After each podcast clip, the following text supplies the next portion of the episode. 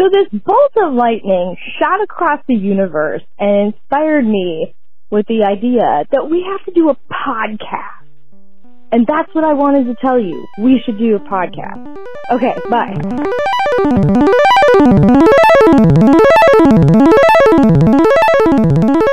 I mean, I hit record. Okay, I hit record. I don't know why I asked. I was doing it anyway. All right, welcome to Feature Creep, colon. Built-in microwave, semicolon. Whatever the fuck this podcast is about. Um, Yeah. I mean, you read the title, so you know why you're here. Uh, and also, if this is your first podcast, um, welcome, and we appreciate you, and we hope that you enjoy listening to what we have to say. And you can also join in on the conversation, um, or at least you can leave comments and send us messages. Uh, you can email our executive assistant Dana. She's been extremely helpful in fielding those emails. Her email address is Dana D A N A at fcbm.io. You can also go directly to our website fcbm.io and find our contact information there, um, and also other episodes of our podcast or wherever you're listening to this, like iTunes, etc., Stitcher. Um, speaking of like publication, like I noticed that a lot of people are pulling their stuff from um, from uh, what's it called, Spotify. Oh, are we jumping on the Joe Rogan? I mean, I Train- like the more every time I read about it, um, and I've been watching a lot of uh, the Daily Show lately, and Trevor Noah always has like I, I feel like a very good take on it. Um, and like when he first he has two clips that I watched that were uh, or two segments that I watched where he talked about it.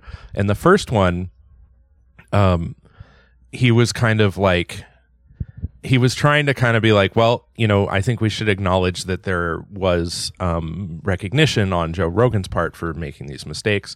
And then the second one, when it came into came came to terms with him using the N word and also kind of being called out as like you know saying racist shit. Yeah. Um, I really appreciated uh, that um, that Trevor Noah kind of points out that he's like in the segment where Joe Rogan says racist shit, where he's not even using the N word. He basically has this story, and I, I, I don't want to get to it into it because fuck, I don't. I've never really cared for that. Like I don't know him personally, and I don't really care. But that particular media outlet is not interesting to me.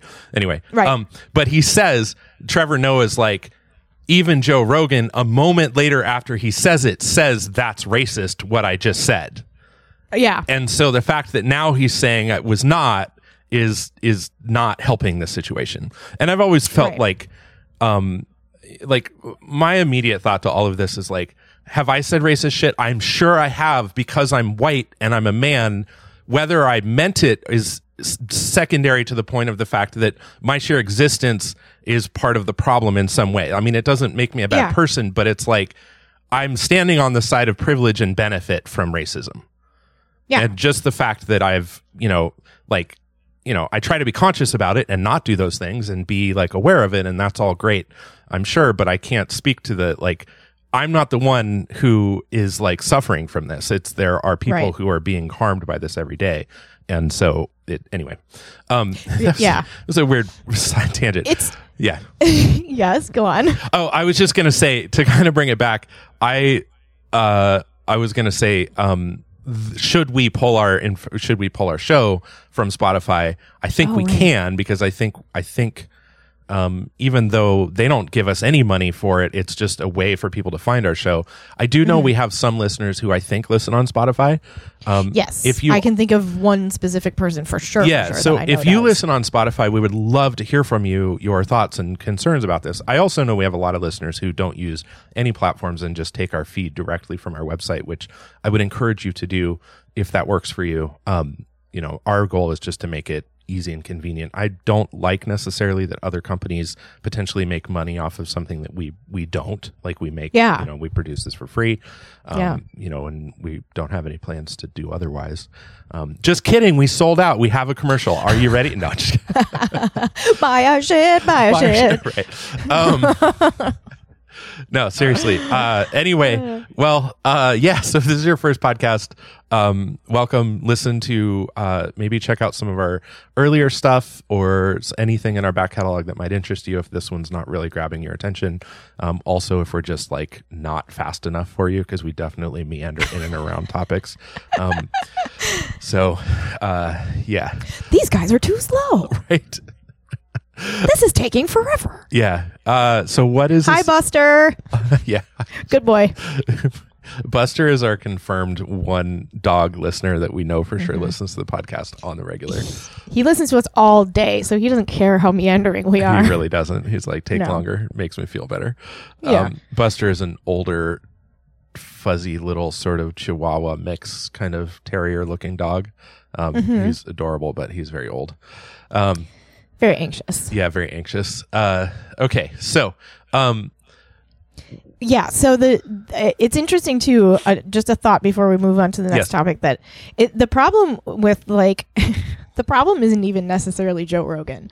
The problem is that there are enough people who want to listen to what he says that a platform like Spotify can like pay him as much as they pay him because they know that there's enough terrible people out there that whatever he Right. says there's going to be an audience for it and like anybody who makes a principled stand and leaves Spotify is like totally cool to do that. Um, I don't think it's going to matter to Spotify. right, right, yeah. They're not unaware of who they've paid. Uh, Right, right. Well, and I mean, they're, but it will matter in a sense that um, they don't they don't care. Their whole thing is like any apology they issue is just a matter of like, hey, we like to make money. That's what we're doing. Did we make a mistake? How can we make money better? Like that's that's all they're ever going to say. Like they're Yeah, the only no- kind of mistake they're going to pay attention to is one that costs them something. Exactly. Yeah. So it, so I think um I think there's reason to leave um because you know let's not put our money into institutions that are you know let's not reward them blatantly. Yeah. Um right. in our case I think it's more just a matter of like we're we're not even a drop in the bucket. We're a bit of like water vapor over the surface somewhere. Um and the fact that we're there or anywhere else is kind of not going to be a big impact. But again, if you're Yeah. listening to this and you have strong opinions about it, we'd love to hear it and we would love to know Sure. what you think we should do. Um, I don't have any particularly strong opinions about this one because No. I don't like. I haven't waded into what the actual arguments are. I'm not sure there are any actual arguments. I don't know. I I mean, it's like yeah, nobody ha- like this. A bunch of people, what I've heard complaining about it, are like are like trying to ground their anger in arguments about free speech and i'm like no that's not what free speech is about and in at any rate it's not about the not the way that you're thinking of it like nobody has protected speech in this arena like Right. nobody is forced to provide or give joe rogan a platform and no one is like this is not an issue of censorship this is just like right, free speech is about whether or not the government can put you in the jail for saying some shit about them that's it yeah, that's it exactly. Yep. it's not even a positive right. It's not even a positive right to say whatever you want. It's a negative right to be left alone when you say things that are critical of the government and to be left alone by the government. That is what that right is about. Nothing more. Yeah, Nobody has to provide a platform to anybody. right. This is not a free speech issue. No, Spotify is a private company. They can do whatever they want. yeah, So can Joe Rogan. yeah. I mean, if you don't like it, don't fucking listen to it. and and that's the thing too is it's like there's not um in no way like if they completely shut him down and blocked all access to his podcast they that's that has nothing to do with your access to it like That's you- right. they can't do that to our podcast they could Right. pull us off their platform all day long it wouldn't make any difference to us Nope. it's not we can continue to speak on this platform that we've created um because we own all parts of it so Right. Um, and anybody who wants a platform can go do that. yes yeah I mean, there are practical and logistical and financial considerations to that, Yep. but no one will prevent you from doing that. Right. And we've also, um, I guess this would kind of, I'm not extending this to uh, white supremacists for sure. Um, if you are someone who is interested in podcasting, we've actually uh, discussed the idea that we would love to support people who are looking to um, maybe try it out and see if they liked Yeah. it, or you know, maybe serve a host a couple of audio files that they want to, um, you know, host up, and we're happy to help you with that if we can. Um, and again, all of this, you just email Dana; she'll get you in the right direction. Um, Yeah. Watch like tomorrow or whenever after we publish this, it's just be like this, like Inundated thousands of emails, and it's like, oh, Dana's like, fuck you guys. right. I'm gonna need to get paid now. yeah, I'm gonna need I'm gonna need you to not double my salary, but provide a salary at all. right. Hey, Um, what if we quadruple your salary? No, I'm serious. yeah, I'm serious. Like real money, not jokes. Real money. Not jokes about you know deducting pay or paying more or whatever. Um, right. Yeah. Uh, I mean, we. So- yeah, Yeah. Yeah, but that that would be super great. I it we would be. Yeah. awesome. Yeah. I mean, like my friend Dave does um, how art works uh, on our podcast on our platform. Um, I believe it's like through Papa Fire. It's been a little while since I um how art works. And that podcast is way different from ours. Yeah, yeah, it's on How Art Works by D.A. Carter is on Apple. Uh, is his feed can be found on on iTunes, um, and he hasn't he hasn't really updated it in a while. But he's got I think he's got uh, he's got 18 episodes that are just fantastic. Like he definitely Cool. um, stays on topic. If you're looking for someone to do like deep dives and talk about things, really great. Does some interviews. Um, yeah, and so anyway, um, if that's something that interests you, we're always like happy to kind of at least discuss it and see if there's something we can do to help you Yeah. um, move forward with your your own voice. Because honestly, some like you know burnt burned up old. Uh, Old white people talking about art and design on the on the internet is nothing new and probably not that novel. Um, right. but I don't know. It's uh it's our art therapy. So let's therap- let's therapize ourselves and talk Yes. about. So should we talk about Brandolini's law? Um That's what I think we should talk about. Okay. Brandolini's Law. It's fantastic. It is on point and on topic for like discussions of Joe Rogan. yes. Yeah, absolutely. That's great. Um and we can actually weave this in a little bit to some ideas I had earlier. Uh we have in the past done a couple many episodes now I think on the concept of designing a dystopia. Um, and I Yes. I had thought that Brandolini's law really fits in well with that. I also had had the idea that um, perhaps if you've listened to those old episodes um, and you've been like following along, not that you need to listen to them in order to appreciate this, but um, I think we got a little bit, um, or at least I got a little too focused on this idea of like the perfect dystopia, and um, which is is kind of funny now when I say it out loud. I also want to point out that I think Lauren, our our often frequent, um, recently, especially recently, our frequent Yeah. uh, co-host, uh, Yeah. has also. I think she also mentioned this kind of idea that it's like. Um, like dystopia means different things to different people. Yes, everybody's hell is a private one. right right exactly so um yeah anyway i i was thinking that actually um there's many parts of dis of a dystopia that don't actually have to be perfect and can kind of be um like you don't have to create the perfect amount of suffering you can create like a uh, you know, just just degrade people's lives in general Yeah. by some action or by some like governmental institution or I can't recall now if during the dystopia conversations we talked about a movie called Wristcutters, a love story. I I feel like you've mentioned it before, but we talk so much that I don't I know. if it was part of a in the context or Yes, out of the context of the podcast.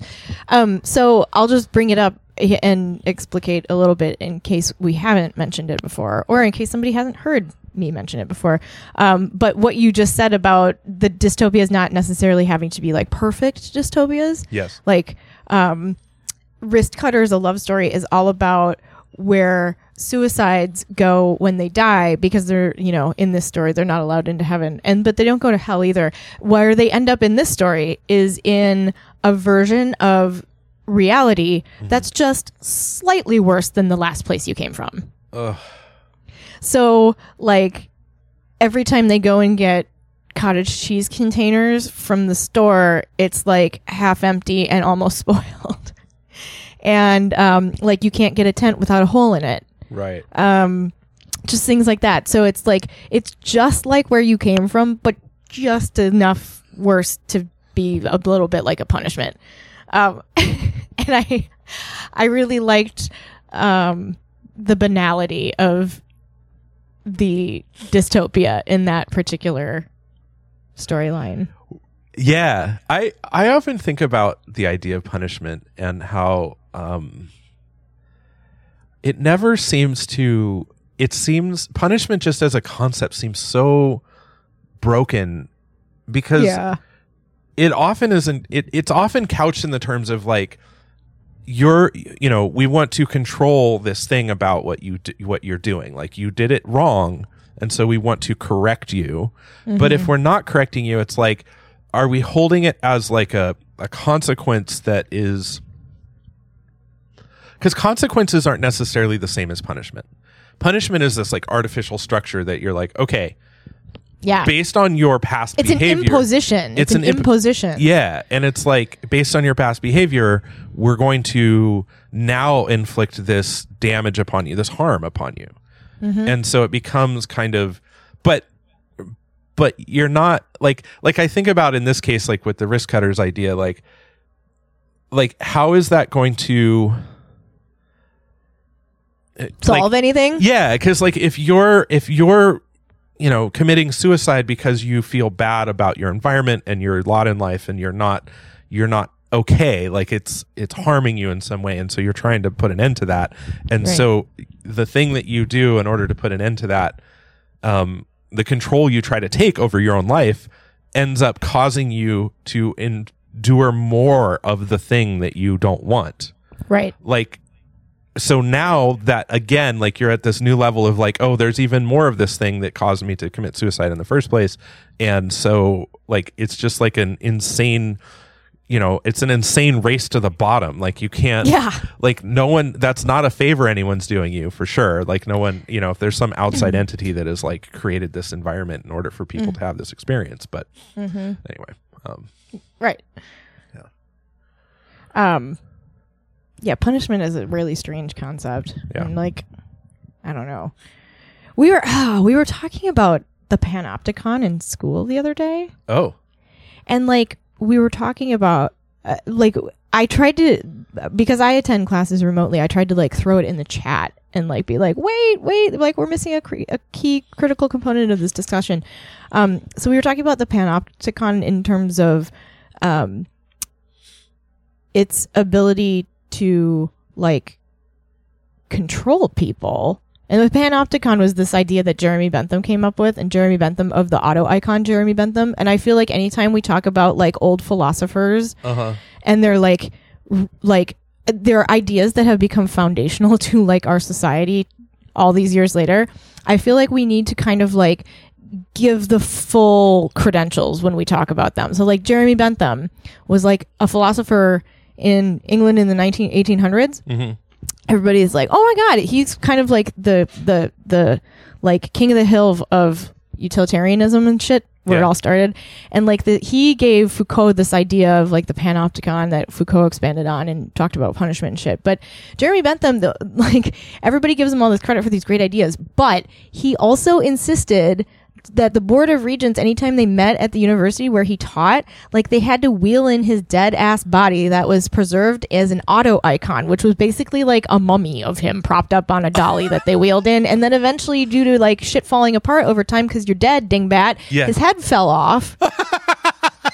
And then in order because the board of regents made this deal with him in life they just would like bring his head to meetings so that's the guy who's talking about how fucking smart a panopticon is so just think about that for a second before you swallow this idea whole okay so Mr. Panopticon influences Foucault, who's all about like fucking punishment and shit, and Yeah. like probably a psychopath. Anyway, he is like the Panopticon is amazing because no matter what, every the whole idea is there's a central tower. If you've seen um like Guardians of the Galaxy, that's where they got the idea for the prison in their in oh the movie yeah okay So the Panopticon has a, cen- a central tower, and and none of the prisoners in this prison Yes. can see into the tower, but the people in the tower can see out and can see every prisoner at all times.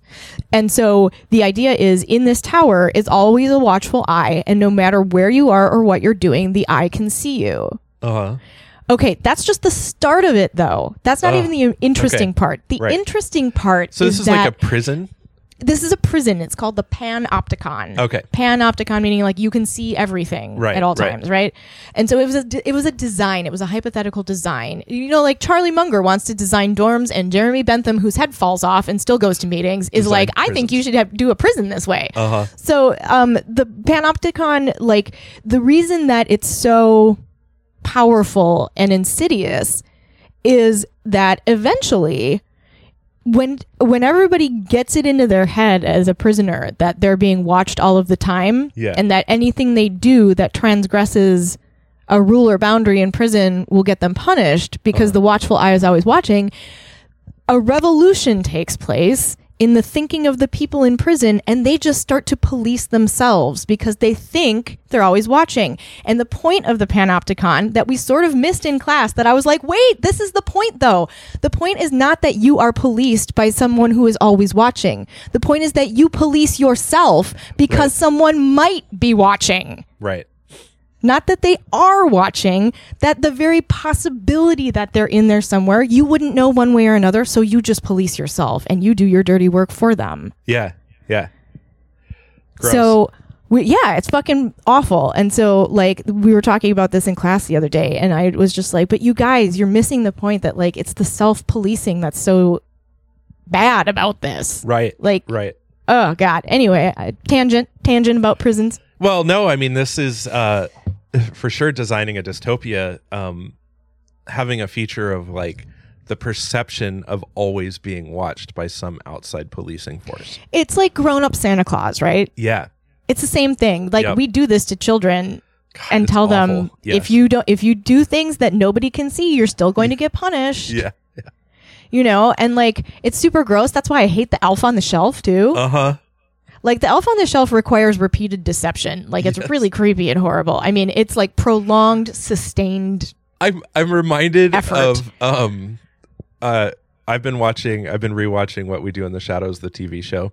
Yes. And uh there's uh, the episode where they find out they're visited by a ghost. And um actually several ghosts. And they they end up like summoning their own ghosts because they're like the whole idea in that show the way the ghost work ghosts work is that Yes. it's a soul that has unfinished business right? Right. And so um in the early part like the best part of course is that nandor and uh if you're not familiar with the show it's this like just i think if you listen to this podcast you'll probably also enjoy the show but maybe not. Yes Um, probably. There's a lot of overlap in the venn diagrams of audiences there. Yeah but um anyway the uh there it's the basic setup is just that there are these group of vampires living in this house um in in uh in brooklyn right? No on staten think island. Staten Island. yeah on staten island.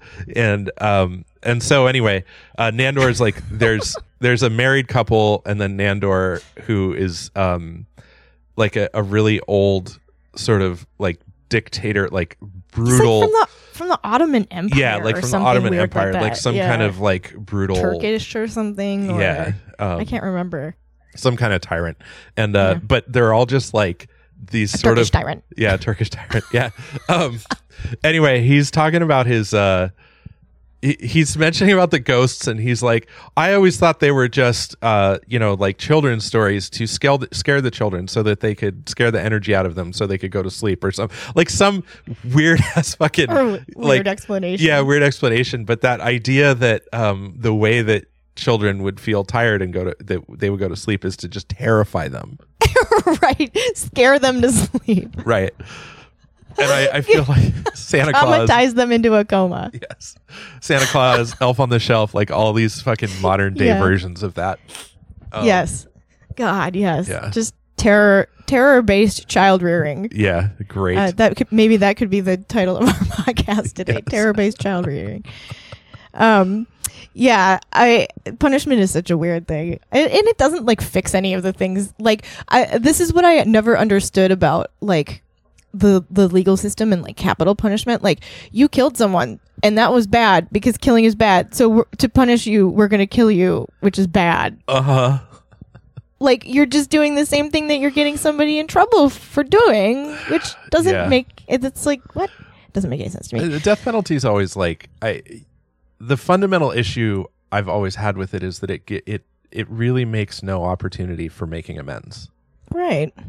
There's no opportunity for, and I making amends doesn't mean that like the person who was you know victimized like do they they don't have to give their forgiveness. They don't have to like they can that's not the point of it. The point is like they Yeah. can make some amend to society where it's like you know you've caused this harm and perhaps you can you know spend some of your life fixing that harm that you caused Right. um Yeah, the difference. be- This is like categorically the difference between retributive justice, which is punishing people for doing bad things, and restorative justice, which is fixing the shit that was done bad, Right. so that is not bad anymore if Yeah. you can help it. yeah um and i mean i get all of this stuff is nuanced and and there's lots of gray areas and it's not like a Eh. cut thing but anyway um yeah uh yeah. So the other thing we're going to talk about, oh yeah um, besides good enough dystopias, which is such a great idea. yeah good enough dystopias. Uh, so look for more dystopia series podcasts. I think the next one would be number five, right? yeah i i especially thought about that in the context of um doing the um like the anti-human architecture i forget what that's called where like Ho- hostile ho- architecture. hostile architecture yeah, Yeah. like putting spikes on on you know under underpasses where people might homeless people might sleep so that they can't sleep there or things like shelter from a tornado. or shelter from a tornado, et cetera, et cetera. Um, you know, like making park benches that have individual seats with like uncomfortable railings on them so that there's no way to lay down on the park bench so that you have to sleep on the ground next to it. Right. Um, Right. As opposed to being able to sleep off the ground on a park bench. Um, yeah. So Right. ridiculous. Yes. Um, what else were we going to talk about? Oh, a cake vending machine. A cake vending machine was my idea. Yes. Cake vending machine. Um, So I just, yes. I just invented a cake vending machine. Uh, and what I mean by that is I had an idea about a cake vending machine. Um, we just watched The Inventor, that documentary about Elizabeth Holmes with our neighbor Kara, Oh, yeah. who had never seen it before. Yeah. and did not know anything about Elizabeth Holmes with any specificity, which Uh-huh. was an absolute delight for me because I'm so obsessed with that story and Yes. how totally fucked it is Uh huh. and how like nobody wanted to believe that. Right. Um to the tune of like 9 billion dollars. yeah. Uh no, I want to believe this is true and I'm going to put 9 mil- billion dollars behind it. Um so it, it was great because within the first few minutes of that documentary Kara was like, "Okay, can you pause this for a second? And Yeah. I was like, "Yeah, sure." And we go, "What's up?" Uh and they said, "Well, it seems to me like um what they're advocating for here as this new technology is actually medically impossible. And I was like, you're not wrong. Right. And Yes. there goes the rest of the movie. like, you can only imagine where it goes from here. And so we watched the whole thing. And uh, there were several times where we had to pause it to like absorb what was happening and express the incredulity that it had even, gotten past this That it- point in the yes. editorial Yeah. process. Like, how did it ever make it this far? And like somewhere halfway through the movie, Kara's like, "Oh my god, how much of this is left?" I was like, "It but keeps wait, going." it gets worse. Yeah. it gets worse. and like somewhere halfway, Kara's like, "But what happened to all the blood? Where did it go? Uh-huh. What did they tell people?" So um, we were, yeah, we watched that, and we were very entertained by that, and had a really good time. And um, I can't remember exactly why I brought that up, but anyway, something about I've I've actually um oh, cake vending machines. yeah cake vending so machines. yeah. I had I had kind of forgotten about this a little bit, but like there's um a point in the movie where Elizabeth Holmes is describing like her sort of ambitious nature that Yeah. she's had since childhood and she was describing in the movie um uh, to the interviewers about how at the age of like 7 or 8 Yeah. she had like designed kind of like I would I imagine is like a worse version of a Peter Draws spaceship that was like, you know, like um, it was a time machine. It was Yeah. a schematic for a time machine. She's like, I invented a working time machine with full schematics when I was seven, and I'm like, no, you didn't. You made a drawing. You made a fucking drawing. you didn't invent anything. You had a thought, and then Uh-huh. you made a drawing. Like it doesn't work. There is no time machine. You didn't invent anything, Right. which explains entirely her mentality. And like, oh, I invented this blood sucking machine that solves all these problems. no, you didn't. You made a drawing. Oh You man. drew a thing, Right, And so, like that, I, that was just cracking me up because, like, the other day I was like, "Wow, check this out! A cake vending machine! I just invented a I cake, just ven- invented a cake vending machine. Look at that! I just did it! I just invented it! A cake vending machine! Who doesn't want one of those?" oh man. That's that's ridiculous.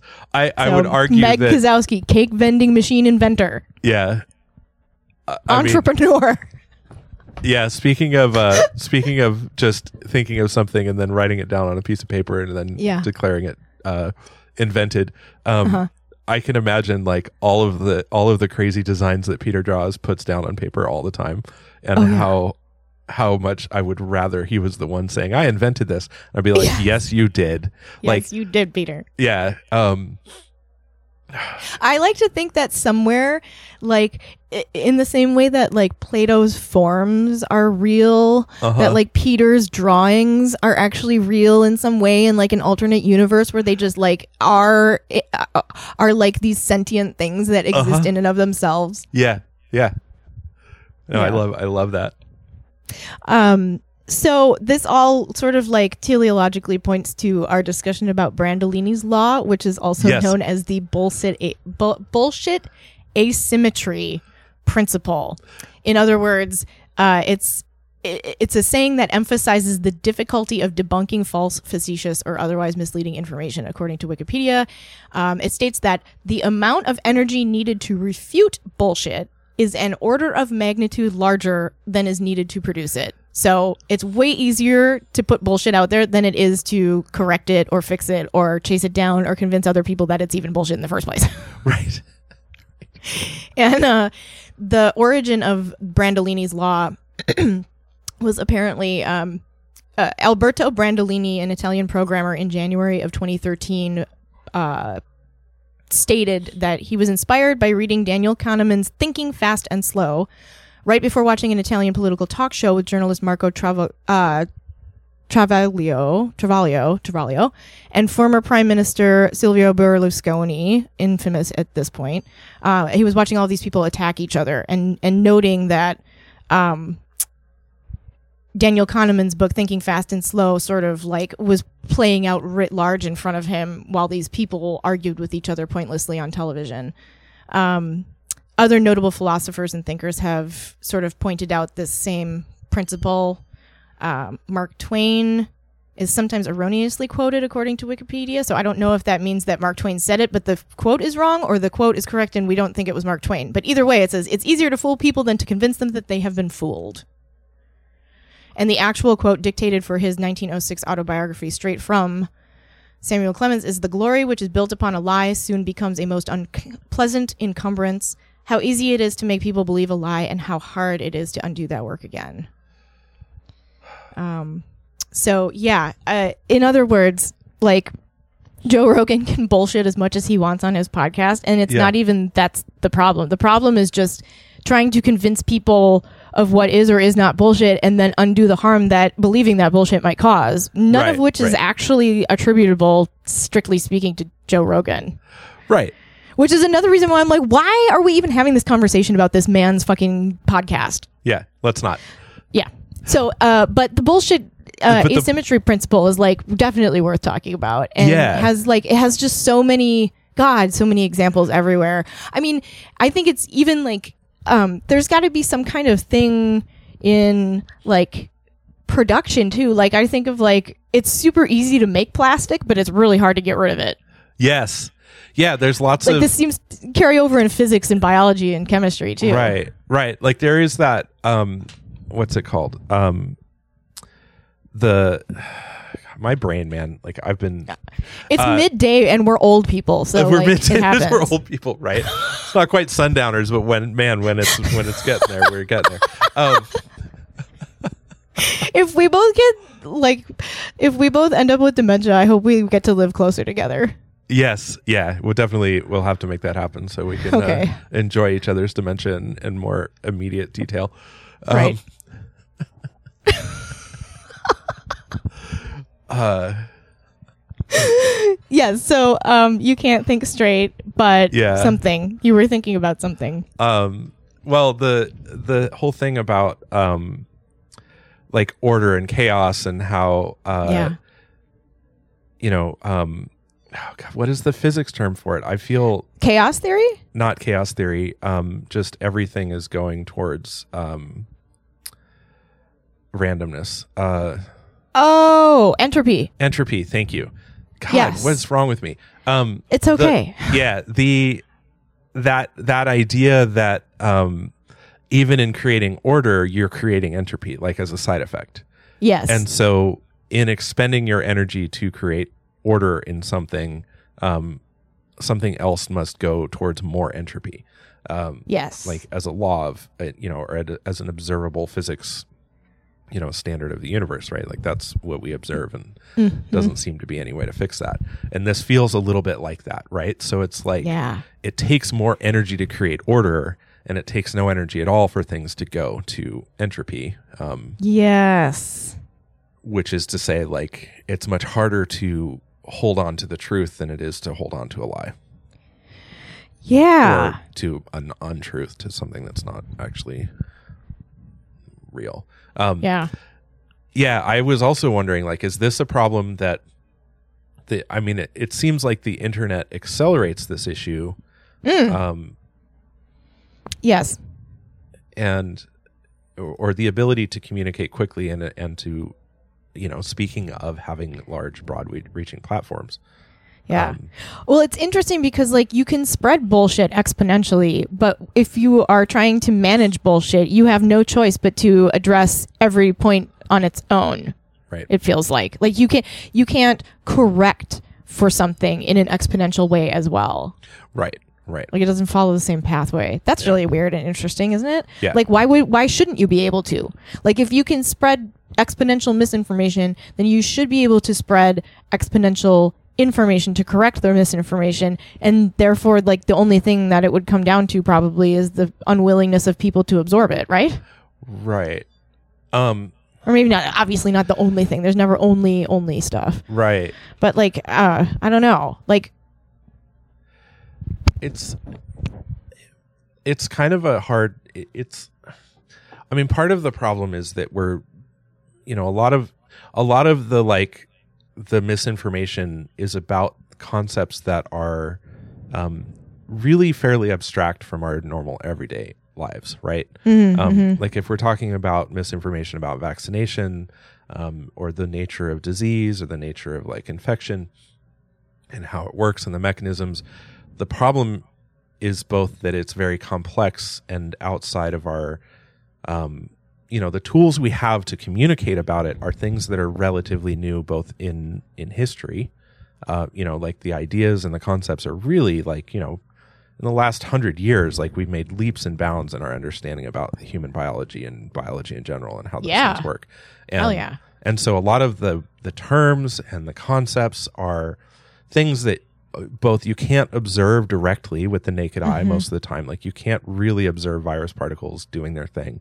Even Right. if you can if they're fairly large and you can see them under a microscope that that's a far cry from understanding the nature of how they work and Yes. interact um, especially our own bodies and how our bodies work. It's at such a you know a, a like a low level molecular level like all of the machinery and and sort of various mechanisms that are in place on that level like we're relatively new to understanding as a species um, or like as a society as a whole and so you're already you know no one's primed to understand that really right i mean Right. some of us maybe like you know have a little more education in that direction and so we're maybe a little bit better to receive it but i like i studied biochemistry and it's been a long time since i've really like kept up with it and so you know it's been interesting to read about the stuff that's going on and i i have maybe more of a foundation than some but Yeah. a lot of it it's like you know it's changing all the time and the science Yes. is like developing and as the you know all of this information and so none of that is conducive to what i think most people are kind of more comfortable with which is like you know i want things not to move out from under me like you tell me it's a Mm-hmm. table i want it to be a fucking table when i come out in the morning and i sit down at the table and you're like Yeah. i know we said it was a table but this now this elephant is actually running you know running around the room smashing things up and you're just like you just i'm in denial no fuck that it's the table put it back where i found where you left it like right. Isn't that? It turns out it's not a table. It's where the elephant sits down and rests its butt when it's tired, and so we have to reconceptualize everything now. yeah exactly yeah and and so it's understandable but um i don't know what the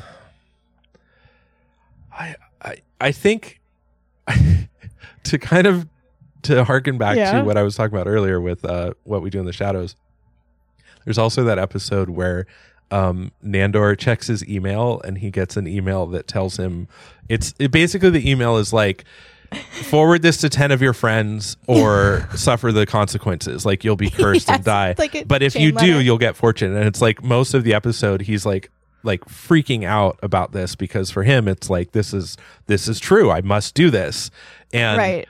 and that I think about those emails and it's like the fact that those were and probably still on some level continue to have some effect on people is is telling about how unprepared we are for the like the onslaught of information and Yeah. how information informs and affects how we behave on an individual level and Right. Yeah. and like our ability to live and s- swim in a fucking giant fucking muddy pond of insane amounts of information. Yeah. Sorting through it is like so hard. Yeah. I mean, like I think about this. Like there are things that I give a shit about that I want to read about and and keep updated on. Yeah. And it's like I go to school and I like run the household and I still don't have enough time to keep up with all that shit. Yeah.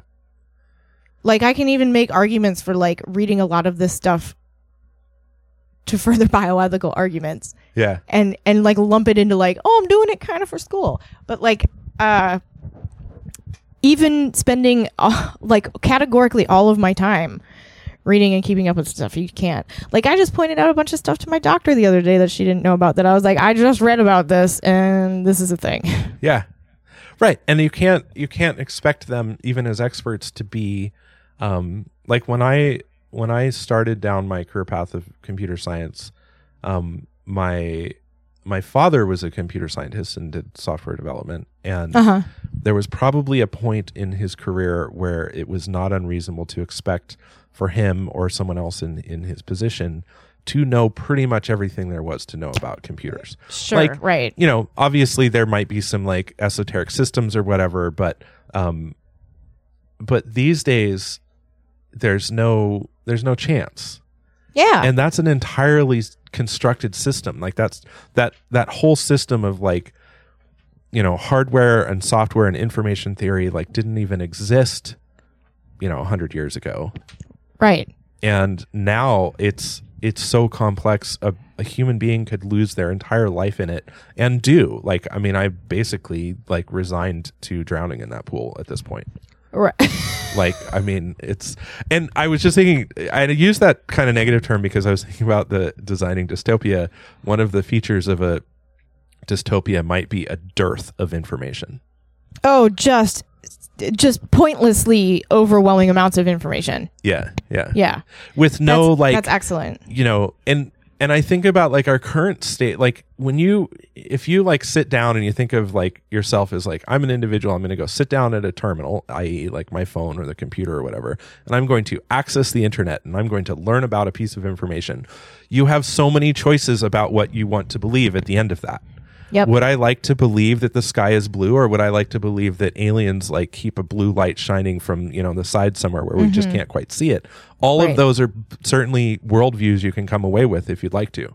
right the far side of the moon is where it's coming from Yeah, the far side of the moon. They have like a big sort of diffuse reflector, you know, Right. like kind of in a photography studio, and it's just soft blue that just shades down onto the planet. Like you know, Right. everybody understands how that works. Why do you think we, we don't have images from the far side of the moon? Right. Because it's Sorry. it's all just special effects. It's all just special effects. right. Um, which the internet will definitely tell you if you Google it. right i mean that's that's part of the problem right is it's not it's not a definitive source of information it's just a fucking deluge of like you know just insanity all Yeah. of all of everyone's thoughts and ideas and dreams and hopes and fears like all just like in a big pool you can go swim in anytime and more and more you're forced to do it like if mm-hmm. you want to have any semblance of like a work life you need to be able to at least swim in the pool a little bit which means you're constantly exposed to all of these insane fucking ideas Yeah. It's and yeah it's completely like you get completely overwhelmed by it. I Right. get overwhelmed like well, I don't anymore because and this is not like some kind of a weird endorsement or anything, but I just bought a, a giant like huge container of um 800 loads worth of laundry detergent because I'm so fucking sick of the decision fatigue that goes with laundry detergents. yes yeah I got one that's just powdered, and you put a tablespoon of powder in the bottom of the wash machine, and you fill it up with water, and then close, and that's it. Like you don't have to think about it; you just do it. And I was like, I'll get the powder stuff because it dissolves just fine if you put it in before the close, and then Right. you're not paying for shipping water around left and right. Right. And I was just like, they changed like the formula of the one I was using, and then like I can't just. I can't just get the thing I want. Anyway, I was finally fed up and I just did this other thing because like even something now like something as as like pointless and meaningless and like low stakes as trying to figure out what laundry detergent to use just becomes this like extraordinarily fatiguing process of decision making when you're confronted with an entire aisle of nearly identical bottles of fluid that you can't see with your own eyes. Right. And you just have to trust that the fucking printing on the label means something, which it doesn't because all these soaps are the same and they the reason I know this is that they share the same fucking patents and like all of the information on the back of them is, is the same and the only thing they do to differentiate is change the outside of the bottle. That's capitalism in a fucking nutshell right and then you're supposed to stand there and absorb the bullshit they're feeding you as if it means something and use that to base your decisions off of when you're trying to buy this shit. Like it's And- ri- it's ridiculous. You're just being set up to fail. There's no decision here. And when you think about like the the impetus or the sort of the thing that these brands are competing over is like pennies per Yeah. transaction. It's lots of money to them.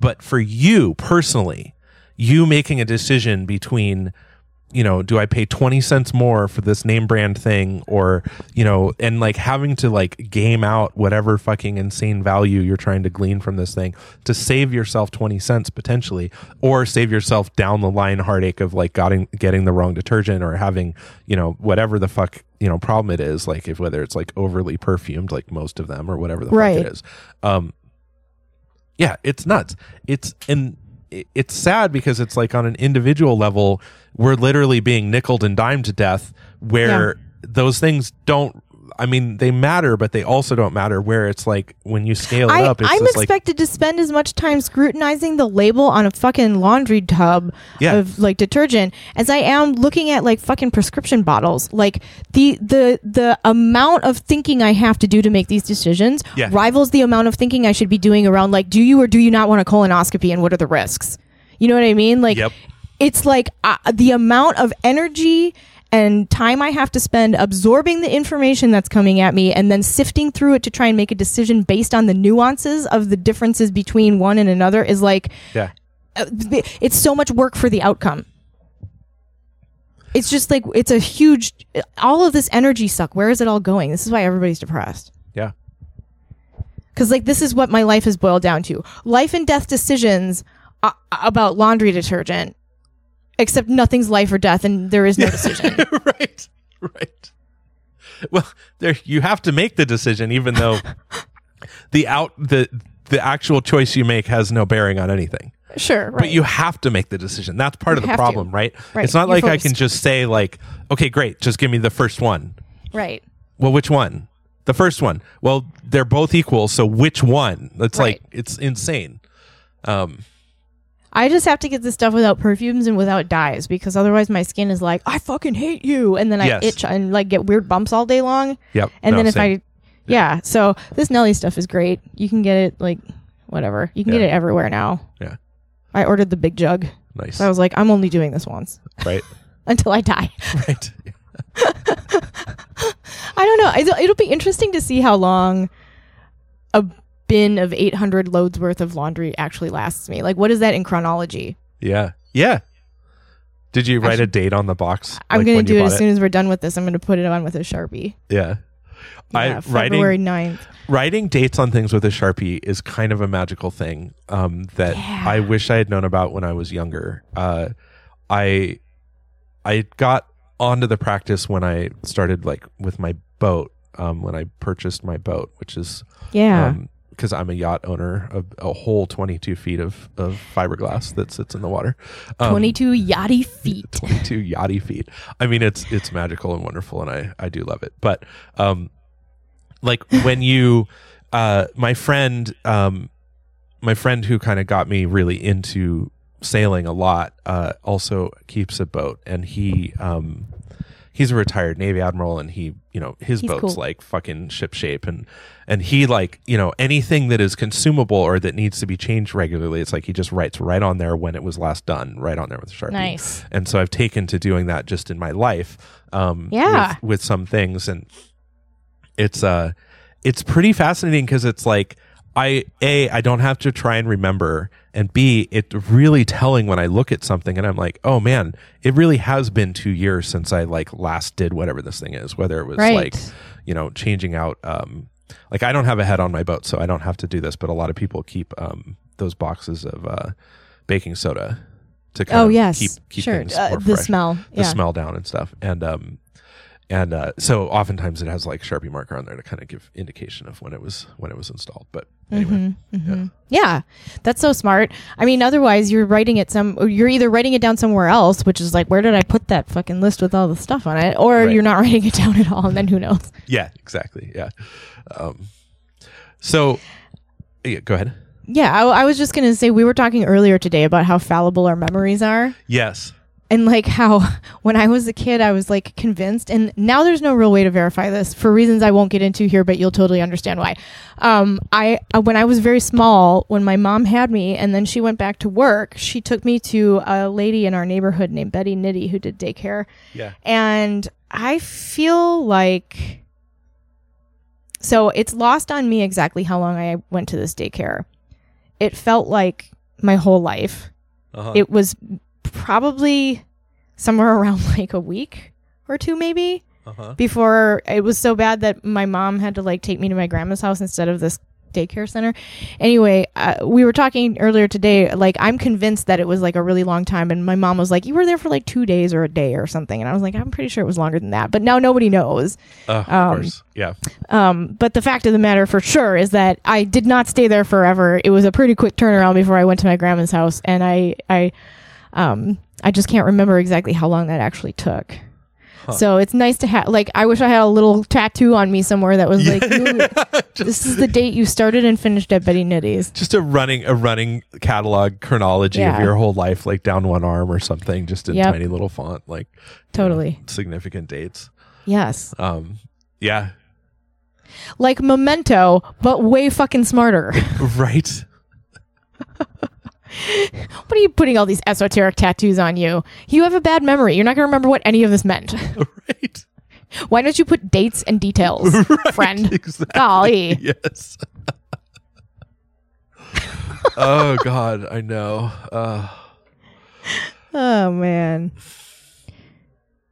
Um, what else? Yeah, I don't know. Shit's good. yeah We're uh we've we've crested the count a 900,000 body count. 900,000 people dead from COVID. oh god Did you know that? in in the world In No, the United States. in the united states We're I did not almost at a million. The the difference that we made the, the time it took us to go from 800,000 to 900,000 was like nothing. Yeah. It was super short because of Omicron. yep Two years later, here we are. What are we going to do on the two year anniversary of us going into lockdown? i don't know go into we'll lockdown have to have go into lockdown again, again. Again, again. Lockdown down. Lockdown down lock up lock up, lock down. I don't want to go in lock up. No, no.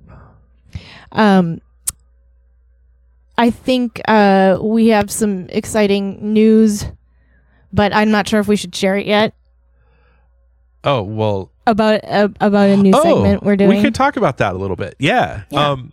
We, you know, it, it. There's no pressure. Like, I mean, it's not. It's not like we're you know committed to doing it if it doesn't work out. Yeah. Um. But we recently uh, took on a field reporter. uh, yes, in the accepted- southern hemisphere. Yeah, which is really exciting. Um, we haven't talked much with them about how how much of their identity or how they will be involved yet. So, um, but they seem very excited. So if they want to, We're very excited. yeah, we're very excited. So We're like Um, goofy excited. yeah, so hopefully we'll be we'll have some field reports to uh, read or possibly be read by them or reported directly by them. We're still kind of working out the details, um, so that might be a fun, interesting thing to to uh, check in with um, in the next few episodes. Uh, also, like I feel like we're we're gonna try and get back on track with publishing every week. We're still filling in some some missing episodes uh, that we have Yeah. recorded that haven't been published yet, but they'll be they'll be out and assigned to their dates properly, hopefully in the next week. Um, Woo woo. Let's see what other housekeeping with the podcast. I think that's I think that's really the big thing. Um, Yeah. yeah, I think that's a really cool thing. Uh, and I'm kind of like, man, why didn't we think of that sooner?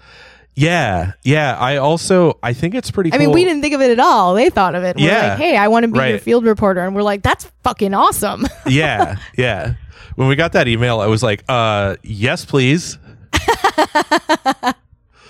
um, Do you have suggestions for what you want to do on this weird podcast that doesn't pay anything, but nobody can tell us not to? right? Yeah. I mean, that's kind of what I was saying earlier. It's like if you have ideas, you're welcome to, you know, get in touch with us and see if we can help you put it together. Um, Yeah. And generally, uh, you know how things are on the internet. If once it's out there, like we can't control copies of it, but we would always try to respect your individual ownership of whatever work you provide such that you know we would take it down if you didn't want it up anymore or we would try to make sure that you have as much control over that as possible. Um, Right. you know that's like that's yours. That's your thing. Like if you've recorded an episode with us and you decide later that you really don't want that on the internet no problem. We'll take it down. Like it's just not a problem. Um, or like and i kind of what i thought is like if people want to kind of dip their toe in and maybe do a recording see how they like it um, and then if they want to branch off fantastic. Like we're not going to claim Yeah. any like weird ownership to your creative ideas. Like that's yes, totally. That we're not interested in that at all. yeah exactly.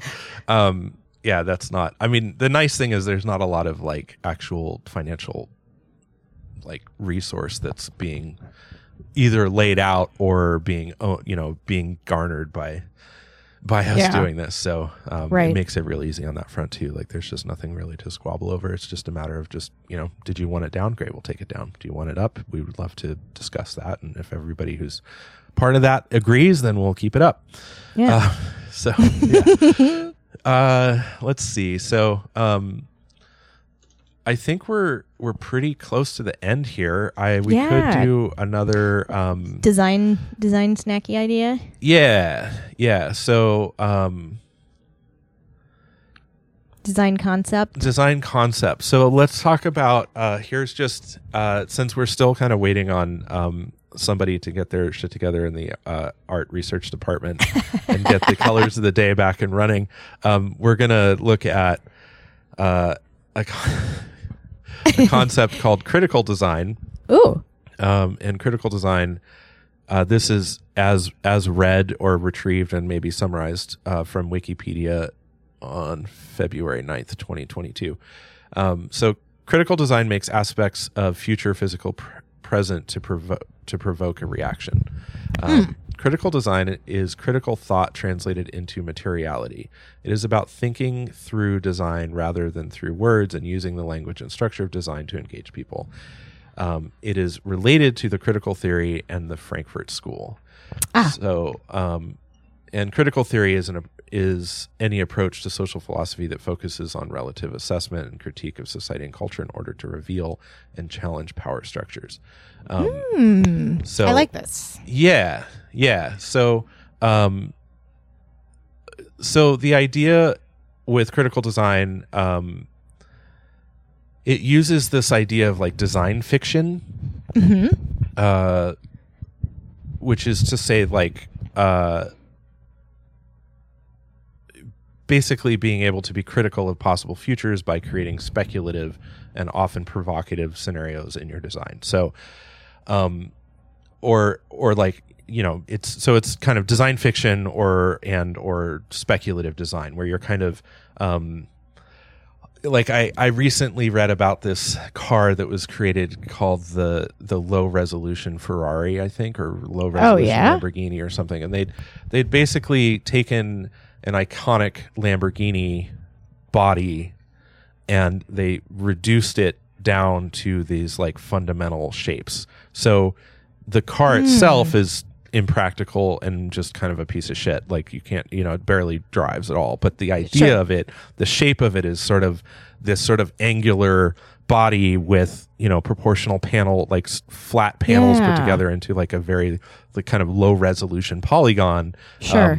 with the idea of like here's here's the overall feeling and shape of it and so that's kind of a speculative design process in that sense that you're like you know Huh. am i capturing this the essence of this or um but uh, to go on, so uh, critical design, uh, the definition, a critical design object challenges an audience's preconceptions, provoking new ways of thinking about the object, its use, and the surrounding culture. So using this low resolution or this like minimalist sort of iconic car body design, we can, you know, it it might provoke new ways of thinking about the object, how it's used, and and the surrounding culture around it. Right. In this case, they were trying to capture some ephemeral body design or like iconic imagery of it.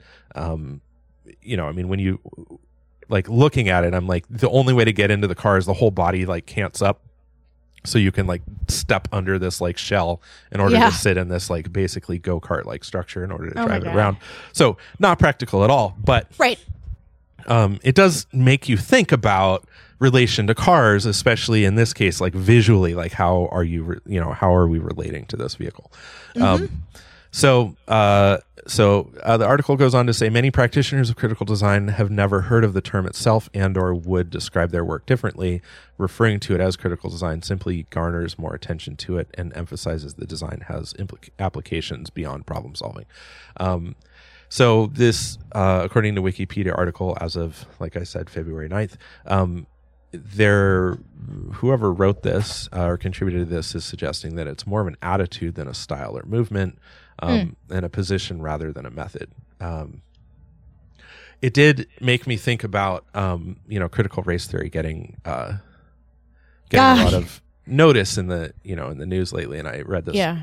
and like always, you read an Onion article and you're just like, this is just so fucking close. It it's like you know a a matter of degrees the difference between reality and what what this Onion article was saying. And the Onion Yeah. article was basically like a you know they were like um, you know some black teacher getting fired for saying she was black in a classroom because she's not allowed to spread those radical ideas. And and so she's being let go because she said she was black. And then like you know one of the like the principal was quoted as saying like next you know we're going to hear students saying my parents are black. Like just just this kind of like the absurdity goes on forever. But when you Yeah. read it you're like this is not that far from what's going on in some of these places and Right. it's kind of absurd but um and heartbreaking and sad but also just you know if you're not laughing at how horrible it is like you're crying so Right. you know but either way I like laughing better than crying. generally yes Yeah, usually. yeah Um, like i don't want to laugh like to make fun of like i yeah like it's I, don't want to i don't want to be laughing if it's causing somebody else's harm somebody else harm like i my yes. you know um anyway yeah it's That's like the measuring stick, right? Like, well, Right. it doesn't matter how much you like it. If it's causing somebody harm, you shouldn't do it. yeah exactly yeah. Um, yeah. Well, that was an excellent critical uh or critical design design concept. Yeah. That was great. Yep. That was a good one. All right. Well, thanks everybody for listening, and I guess that's uh, all we got. Yeah. I mean, like, oh, I should say, like, critical theory is like this umbrella term, too. Like, mm-hmm. there's critical race theory, there's like critical, like, I'm sure it's critical feminist theory. Like, you're just, it's just like, what, from what viewpoint are you being critical? Like, what are, how are you trying to break down whatever it is you're doing into its essential components and understand the relationships that those components have with other things? Right. Right. Yeah. Like I, the idea, the idea that you're teaching critical race theory is not. It's not actually scary. Like it sounds like this like insane academic, and it's like this Yeah. like you know insane doctrine. It's like no, it is. It's just a recognition of academic rigor around Right. thinking about something. Right. In this case, race. Like oh, you know, we're not allowed to think about it. Right. Well, and also like, like the way that people describe it when they're upset about it is Yes. inaccurate, and then everybody just gets upset about a thing that's not actually happening. right. Yes. Exactly. yes. Like, I understand that you're upset, but what would you do if I told you that you could avoid being upset about this entirely because it's not true? right. Which brings us full circle all the way back to, Brandolini's law. Brandolini's law. Yeah. Well, speaking of uh, critical theory, I think I'm going to go uh, practice critical sandwich theory and uh, think Ooh. critically about making myself a sandwich for lunch. So. I practiced uncritical sandwich theory earlier today because Damon made a peanut butter sandwich and I smelled it and I was like, I just gotta have some peanut butter sandwich. Didn't think about it, just went for it. Had just what went was on. straight for it. Uncritical. Fantastic. Who is this peanut butter sandwich good for? I don't care. It's gone now. I like it. anyway, uh thanks everybody for listening to us. Bye, Buster. Bye. I bet there's another episode coming on right after this. I'm sure there is. Yeah. okay. Okay. Bye.